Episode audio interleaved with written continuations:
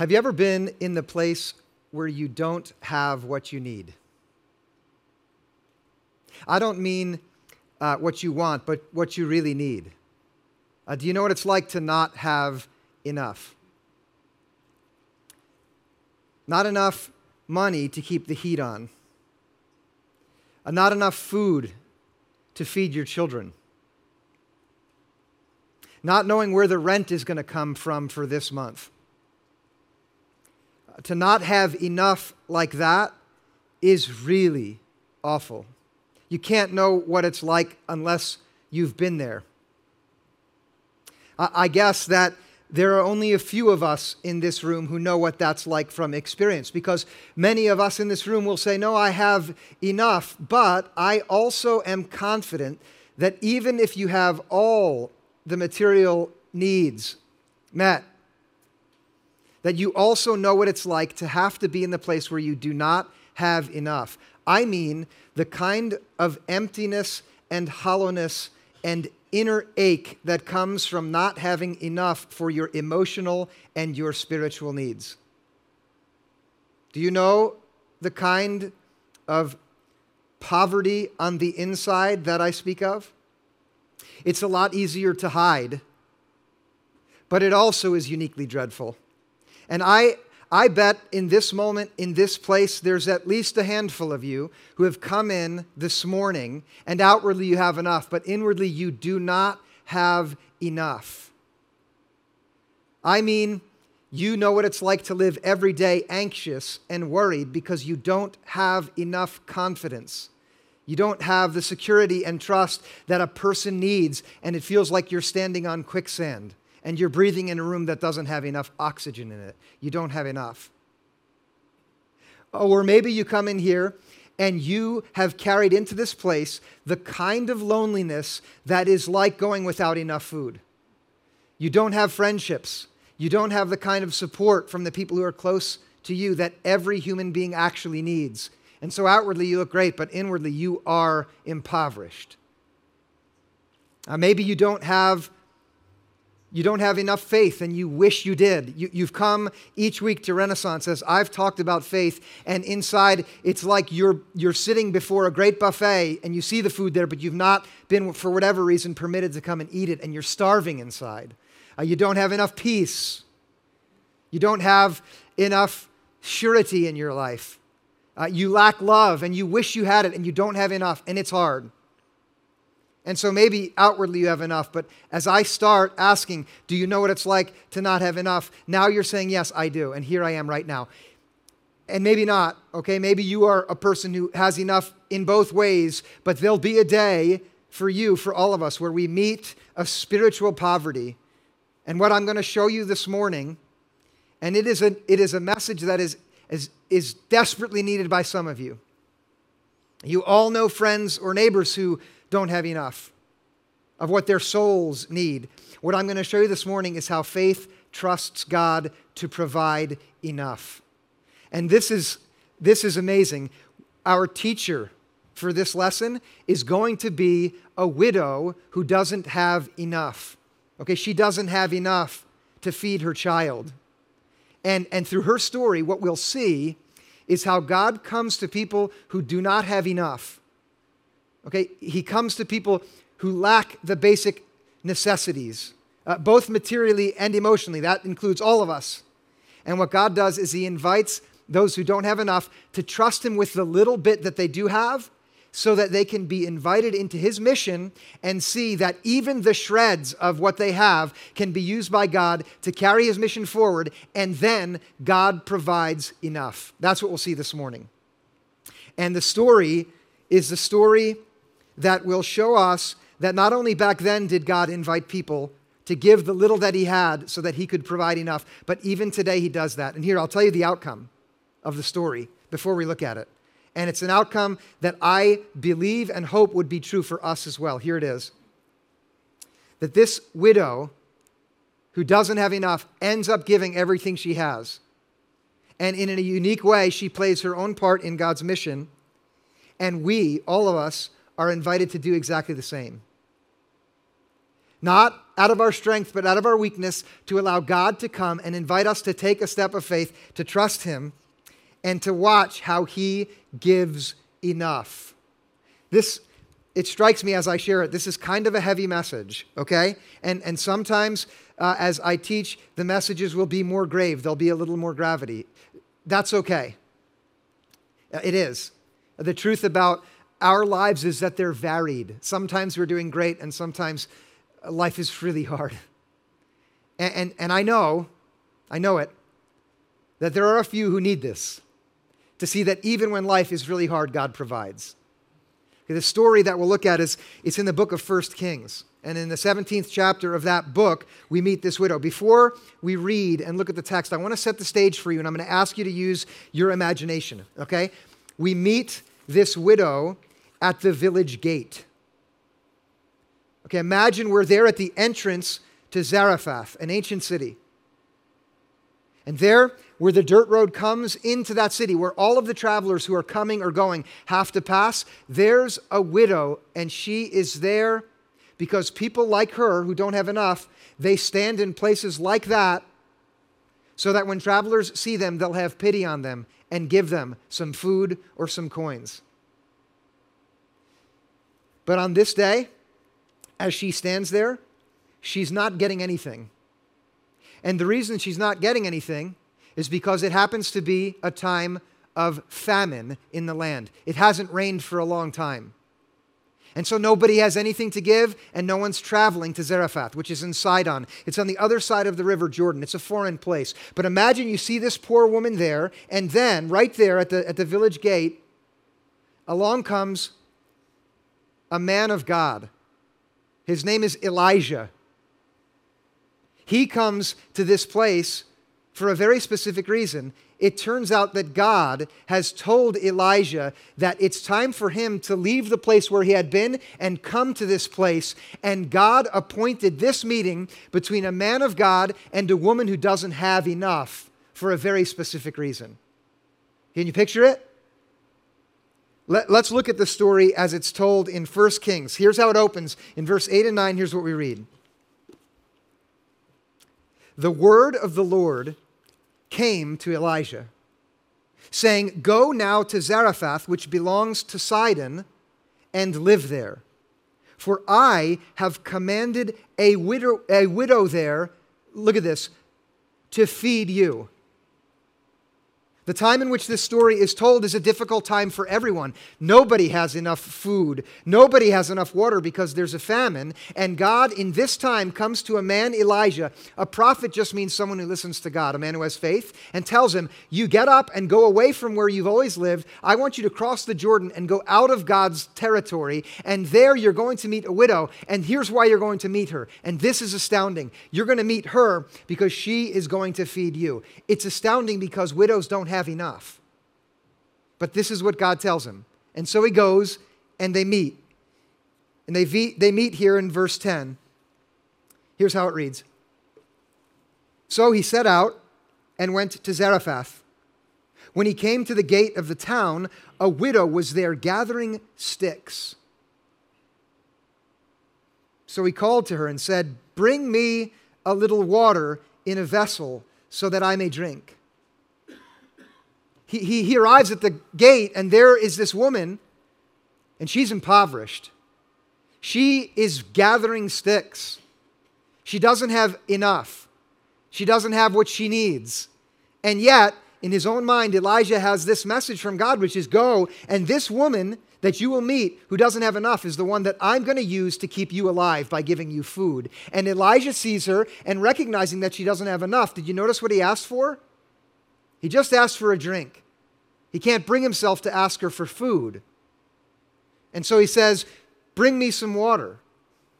Now I want you to look at her response. Actually, she doesn't respond yet. He asks her for water. Look at verse 11. As she was going to bring it, he called to her and said, Bring me a morsel of bread in your hand. Now she begins to walk away after this strange request from the man of God. You might expect, by the way, that the man of God would come to help her, but instead he comes to ask her for help. Well, that should surprise us. And, and knowing now as she begins to walk that God has promised to use her to feed him, Elijah gets up the courage and he asks for what he was supposed to ask for in the first place. And he tells her, Would you bring me some food? Can you picture that woman turning now, having heard this man ask for food from her? It's supposed to be the other way around. Uh, by the way, if you, as I spoke, are able to say in this place this morning, you know, outwardly I look like I've got it all together, but inwardly all I have is my needs. And maybe you're sitting next to someone who's in that place. Maybe it's you. Just imagine that in that moment, a man of God comes to you and says, Hey, I, not I'm going to help you, but I need your help. Can you imagine that? That's what happens here. And I want you to see the widow's response. And this is in verse 12. But she said, As the Lord your God lives, she knows he's a foreigner. As the Lord your God lives, I have nothing baked, only a handful of meal in a jar and a little oil in a jug. I'm now gathering a couple of sticks so that I may go home and prepare it for myself and my son that we may eat it and die. She tells this man of God, if you are looking for food, you are not going to get any from me because I don't have enough. In fact, the sticks in my arms, this is all I have besides the little bit of meal left in a jar and a little bit of oil, enough to mix it up to do what I've planned to do this evening, which is to make one last meal and share it with my son before we both go to sleep forever. It's our last meal. I do not have what you need, I do not have enough. And some of you know what that's like. And some of you, let me say this, maybe even some of you know what that's like materially. And if you've never experienced that, it is dreadful. And, and I want you to see this. This is remarkable. Here's the moment where we're going to see God's invitation to this woman to step out in faith through this man of God, Elijah. This is verse 13. Elijah said to her, do not be afraid. I have to tell you this. In all of the Bible, do you know that the most common command in all of the scriptures is do not be afraid? Uh, it's not be good. It's not follow the rules. Uh, it's not work really hard uh, to be good. It's not love others, which is obviously very important. The most commonly repeated command in all of Scripture is don't be afraid. And that's how Elijah begins do not be afraid. Go and do as you have said, but first make me a little cake of it and bring it to me. And afterwards make something for yourself and your son. For thus says the Lord God of Israel the jar of meal will not be emptied, and the jug of oil will not fail until the day that the Lord sends rain on the earth. Elijah responds to her obvious resignation, to her uh, very reasonable resistance to give him food, with a command and a promise. The promise he gives to her from God is this Trust me, you will have enough. Believe it. I know, and God knows how little you have, but trust me, you will have enough day by day by day. That's the promise that he gives to her, and he also gives her a command from God. And the command, which seems strange, is feed me first. Now, I want you to stay with me here. He's telling this woman that you will receive this promise that God Himself will provide everything you need. And He's setting that promise after the command of God, which is trust God and give me what you have right now. You follow that command, and then you'll see the promise. And now she's been put in a very unique position. And here again, I want you to use your imagination. Imagine God coming to you in the place where all you have is your need. Okay, I, I really want you to try this. Whatever your need is, as I talked about not having enough in the beginning, I want you to picture God Himself sending someone to you who says, I know, I know how needy you are, and here's the thing the very little you have, I require it right now for the mission that I'm about in the world, and I want you to give it to me. You give me that tiny bit you have, and you will have everything you need, and I will use what you give me to carry my mission forward. Does that sound insane? I mean, let me tell you historically why this is so unbelievable. At this moment in the history of God's people, Elijah is, is the only guy who still has faith in all of God's people. Uh, those of you who know the Bible well know that after the, the, the people of God move into the promised land and the kingdom of God's people divides into the northern and southern kingdom, the northern kingdom of Israel becomes disastrous as one king after another is increasingly disobedient.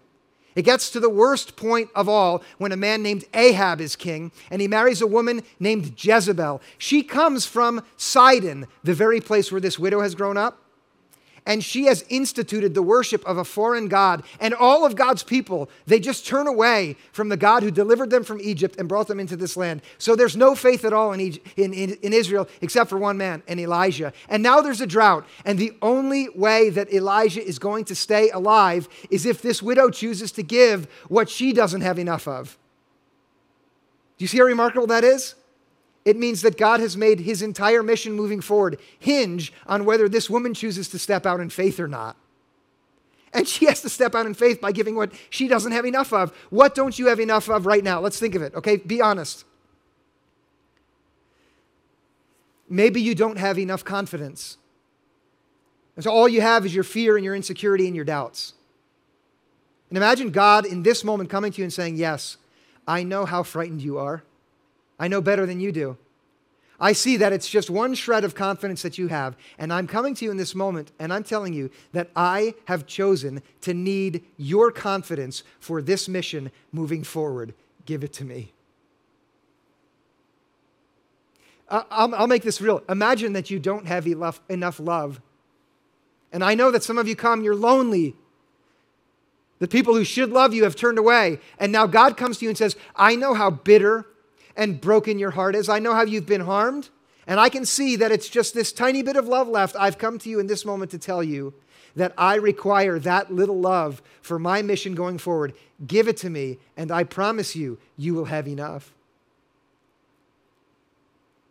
I know that some of you are so busy, you don't have any time but imagine God coming and saying, Yes, I know those few spare hours that you have that seem like they're not enough. I know how little you have, but trust me, I'm coming to you and saying, Those few hours which aren't enough, you give them to me instead of the other things you've been giving them to. And watch what I do, I'll provide enough. Or maybe it's the little peace that you have, it's the little confidence that you have. Uh, maybe, maybe you're in that season of life where you lack the strength and vigor and power of youth or maybe you're ill and you look at your life and you say, I don't have anything. I have no power left. And God comes and says, Yes, I know that most of your life is behind you. I understand that. Just a few precious days you have left. They are to me the very thing I need right now for this mission that I still have in the world. Would you give it to me?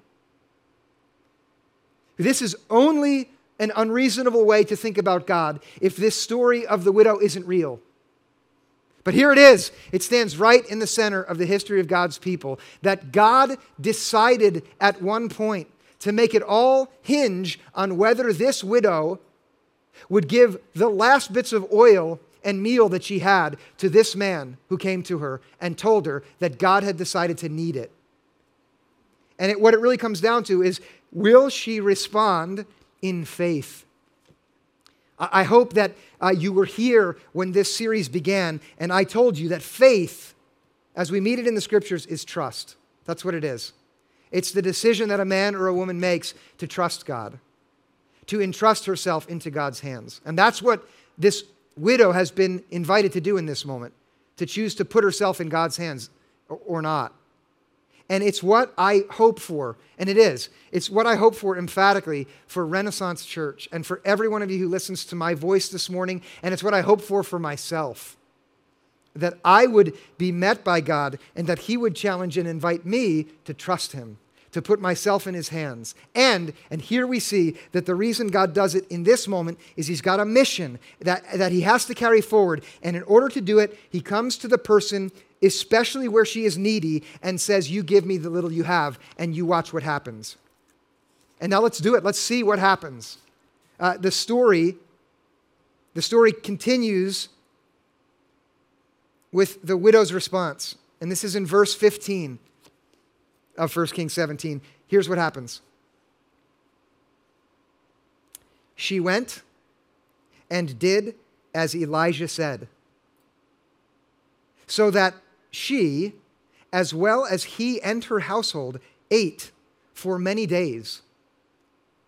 The jar of meal was not emptied, neither did the jug of oil fail, according to the word of the Lord that he spoke by Elijah. It means in that moment, as that widow was given that invitation to trust, she paused, she thought it over, she went home, and she prepared a meal, and she brought it back to this man of God. They sat together that evening. I want you to picture it Elijah, the woman, and her son, and together the three of them shared what would have been a last meal for just two. And they ate, and I'm sure it wasn't a lot, but it was enough. And they sat around that table as the light of the day faded. The day died but they did not. The next morning they awoke. And as they rose and were thankful for another day, because they had enough the night before, astonished, the woman looked, and there on her shelf were the two jars. And instead of being empty, as they had been the night before, there was enough meal and enough oil for one more go round. And so, as the afternoon wound down, she prepared a meal again and she presented it to the three of them, and they ate, and the next morning they awoke and they were filled again. It went on like this. You, you read it for many days. If you read the story, it's actually two years. For seven, more than 700 days. This is how it goes day after day. God, in this moment, is doing something for that widow and for Elijah and, and for the boy there and for us, which if we will see it will be a powerful lesson. Here's what it is God is showing that whenever someone trusts that He will provide, He proves to be trustworthy. And He's doing it in a way. He's doing it in a way that requires that those people there around that table, they cannot trust in the provisions, they have to trust in the provider. That's why it happens one day at a time. Do you know what I mean by that?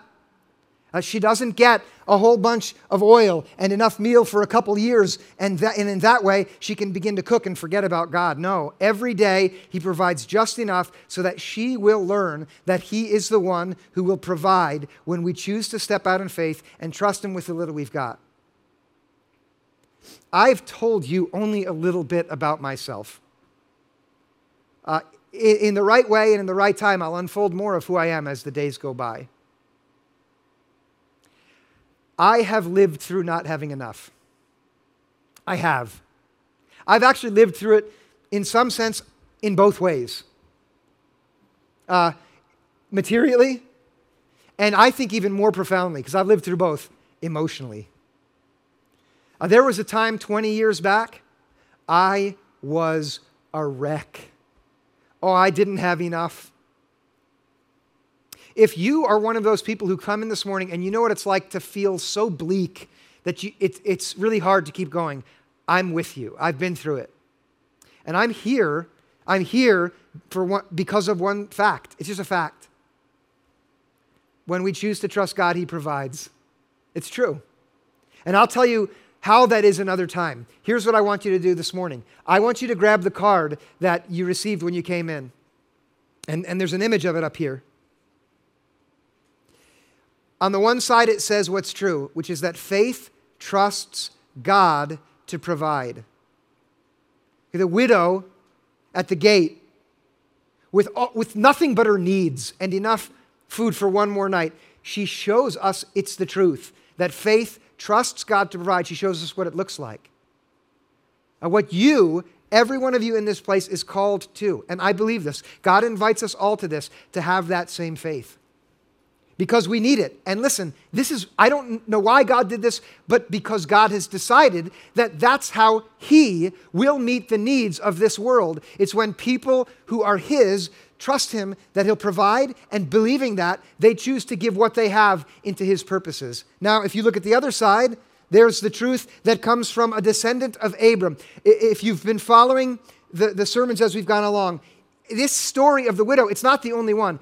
Abraham is someone who God came to, and he had to trust that God would give him enough. He didn't have enough vigor in his life. He was old. And if you know his story, you know what I'm talking about. Same for Joseph, same for Moses, same for Caleb, same for a dozen other stories in the scripture up to this woman's point. Over and over again, what we see is that the way it works with God is he invites needy people into his mission to trust him with the little that they have, and then he uses that to fulfill his mission, which he makes it hinge on them. Let me give you the, the most outstanding example I can think of. Do you know how God came into the world? He was born to Mary, a little girl. Can you imagine that? Did she have enough? No. But now, if you look on the other side, you read these words which are true from Philippians, written by Paul My God will fully satisfy every need of yours, according to his riches in glory in Christ Jesus. Everything you need, and this is very important, I want to clarify this. Not everything you've ever wanted so that you could have your heart's desire, and the truth about that way of living is that even if you fill it up, you still don't have enough. That's a bottomless hole. But everything you need to play your unique part in God's mission, God will provide. And, and He'll often do that in the place where you don't have enough, and He invites you to give what you do have, and He will provide every time. And this, I want to turn now. This is what I believe about all of us here. And I believe this about those of you who I know the staff in this place and the elders, this is for you. For the volunteers who make it happen every Sunday, for those of you who have gotten to know a little bit over coffee or meals, this is true for you, and it's true for those of you who I don't know at all. When you come into this place, it's true that God is choosing to depend on us all together to make this mission happen at Renaissance Church. It's not just me. It's not. It's me, it's the staff. It's not just me and the staff or the elders or the volunteers. All of us are invited by God, and this is how God is going to make this mission at Renaissance work. We are all invited to hear His call to trust Him and to put the little that we have into His hands and watch what He does. I know, I know the moment I start talking like this, that in all of us, me included, there are going to be excuses that we make so that we don't actually get involved. You know why? Because trusting God with the little we have makes us afraid. And when we're afraid, we come up with good excuses not to get involved. You know, this widow takes away some of our best excuses. Let me point out uh, three or four of them okay? And, and show you how the widow takes them away. Here's an excuse. This isn't going to be my excuse because I'm a pastor, but others will have this excuse as they come in. They'll say, well, you know what? The pastor and the staff can do this, but excuse number one I'm not religious enough to take any significant part in God's work. That's for people who are more holy, who have been better behaved, who know more about the faith. Who have more of a religious background and a commitment to God than I do. That's not for me. Okay, the widow takes that away for this reason. She is in the land of Sidon. That is the center of the cult which worships the God that Ahab, the wicked king, has brought into Israel and which has caused all of the misery for God's people. This woman doesn't know anything about the God of Elijah except that she knows she doesn't know him. She's not grown up with those customs. She's had no relationship with that God over the years. And even still, Elijah comes to her and says, God has made his mission dependent on you. Not one of you in here is as irreligious as this woman is. And if you are, it'd be fun to hang out with you. but you can't say, I'm not religious enough for God to invite me because God invited the widow. That's number one. Here's a second excuse. And this one is an obvious one given the widow. Someone in here will say, okay, fine. I don't have enough. I just don't. Pastor, if you knew where I was right now, you wouldn't dare suggest that I should give anything. I've got nothing. And I don't blame you for feeling that. But the widow takes that excuse away as well. She does. What has she got? She's got an armful of sticks. That's it. Enough food for one more meal. That's all she's got. And still, Apparently, according to this scene, she's got enough. And you in here may feel, well, I've, I've not got enough. This story takes it away. You have. You've got enough. If she's got enough, so do you. You can't use that excuse. Here's a third one. And this one, I say this carefully. But someone in here will say, okay, fine. You've told me that I, I have enough religiously, I have enough material or whatever it is that I have. I'm just in a really terrible place right now, Pastor. I, I can't even feel like I can go on. And you know that every time a pastor stands up to talk in a church that has as many people in this as this church does, there's at least one person who truly says, I'm in such a rough patch right now, I don't even know if I'll be alive next week. It's true.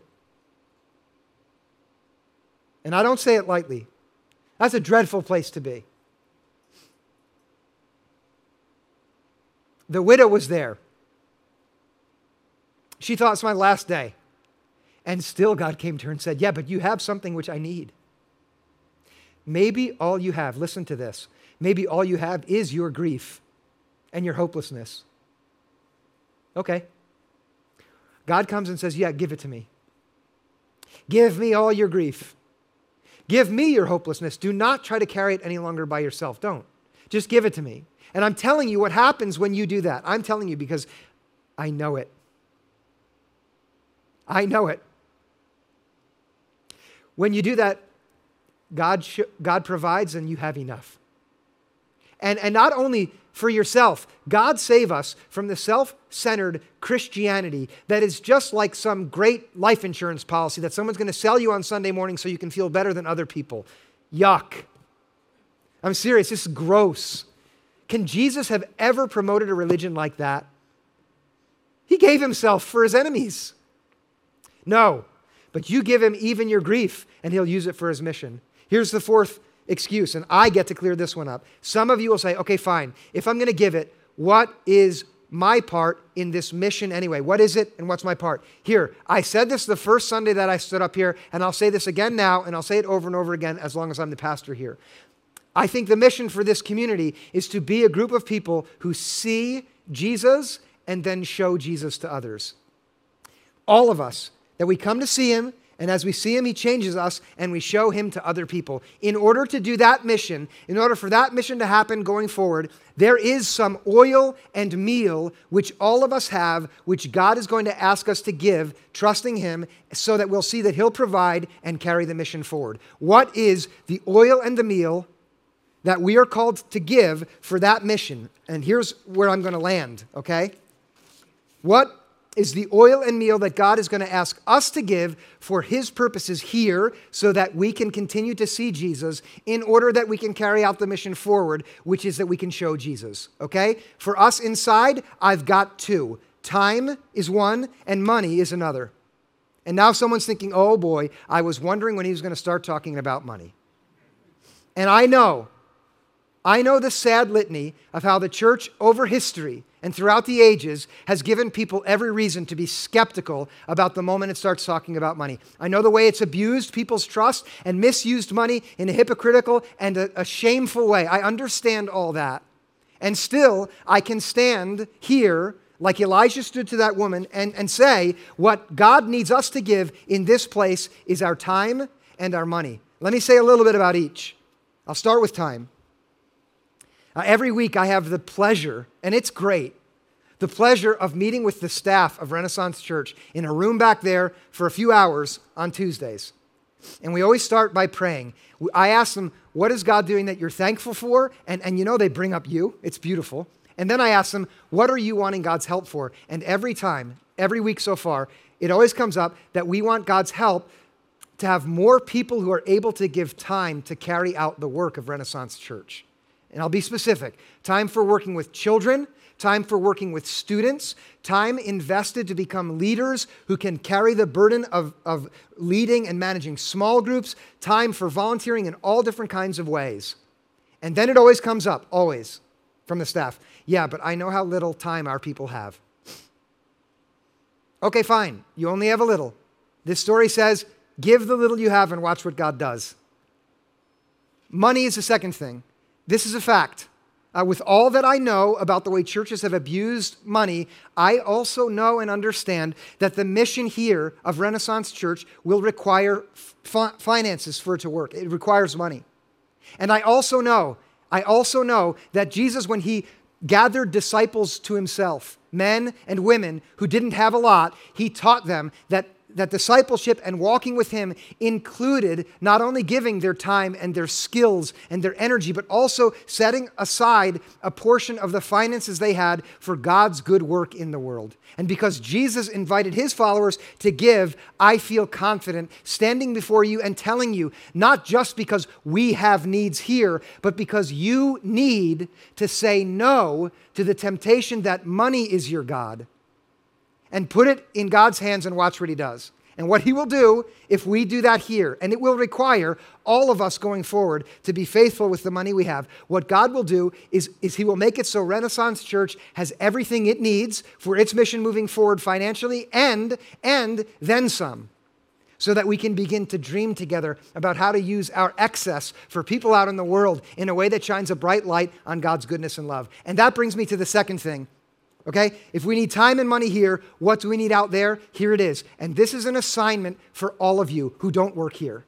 Here it is. What the world needs out there, which you are called to give, is the light which comes from simple acts of love. There it is. You are called, you are invited by God to step out in faith and choose to engage this week, this day, in acts of kindness, generosity, in acts of goodness and mercy, in acts of love with the people who are around you so that you shine God's light on His glory. You know, Jesus, uh, in Matthew, Jesus told the disciples, You come to me, I will send you out so that you will be a light like a city on a hill. Do some of you know that? I love that uh, the nickname of Summit is, is the Hill City. Is that right? Man, that's good. it is. It should remind us, those of us who live here, who come here, that what we can give out in the world is acts of love. Let me make this extremely concrete and then I'm done. Do you have a kitchen table? Okay, if you do, you have what is needed to give some love. Invite a neighbor or a lonely person or a couple who comes to this church and are just starting out over to your house and cook a meal and love them with your food and your, and your space and listen to them. Do you work in an office where some of the people are having a hard time? So maybe a, a, a, colleague of yours mentions offhand that he's going through an ugly divorce and nobody else says anything. Go to that guy and say, hey, would you, would you come? Would you let me take you to lunch? And for a half hour, just say to a man, that must be hard. Would you like to tell me about it? And then listen and love him with your ears. And then at the end, maybe say, hey, listen, I don't know what you believe about God, but I pray. Can I pray for you? And do it. I don't know what it is. It may be that. It may be that, that act at your table or, or in your office. But listen, all of you, all of you have enough love and light in you to go out from this place and to let God carry his mission of showing others Jesus forward by a simple act of grace from you to another. I want you to do this. Picture the person that maybe God is inviting you to give that to and give it. Here, I want, personally, Christian Andrews wants with you to be a man who steps forward in faith, giving everything that I and that we have into God's mission to see what he does together through this place. And I'm going to ask God to bless that desire in me and to make it burn even brighter. And for you too, I'm going to ask him to do that in prayer. And would you do that? Would you join me in prayer as I do it? Let's pray together. God, I absolutely love this story of the widow who doesn't have enough. And the man of God, Elijah, who has the confidence to come and tell her what, what's astounding. That is that even the little she had could be used by God to carry his mission forward. I thank you for the, the, the brave example of faith that we see in her. I pray that she would be an example for us to encourage us to have faith. And I thank you also for your provision for her. And through that provision, the sign that you give to us that if we would trust like she did, that you will give us enough. I ask that for every person who's in this place today who does not have enough. Uh, for those who do not have enough materially, for those who do not have enough emotionally, and spiritually, would you send your spirit now to meet their need? Would you do that? To meet them right where they are and to fill them up so they have enough. And then teach them to trust you. And then I ask this lastly for Renaissance Church, which is a church that has a great mission, which you've given to it. I pray that all together we would look at the things that you've given to us, even where we feel we lack enough, and that we would be willing to trust into your hands, even the little we have. And I pray that you would show us through your powerful provision that you've given us just enough. And then I ask that you'd carry this great mission forward through people like us. And I ask for that in the name of Jesus in this place. Amen.